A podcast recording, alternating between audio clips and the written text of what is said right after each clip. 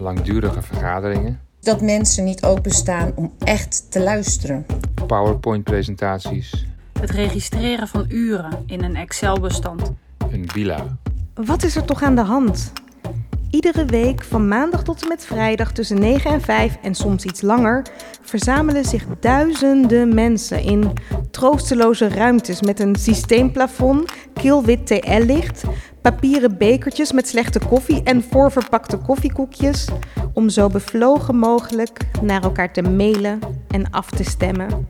We hebben een systeem gecreëerd dat aan elkaar hangt van protocollen, regels en afspraken en dat nauwelijks uitnodigt tot creativiteit.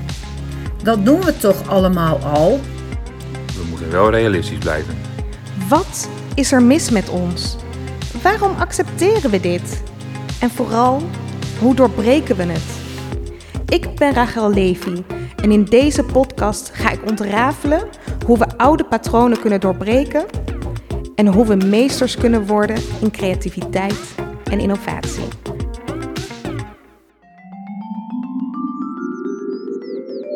Chaos in de orde. De zoektocht.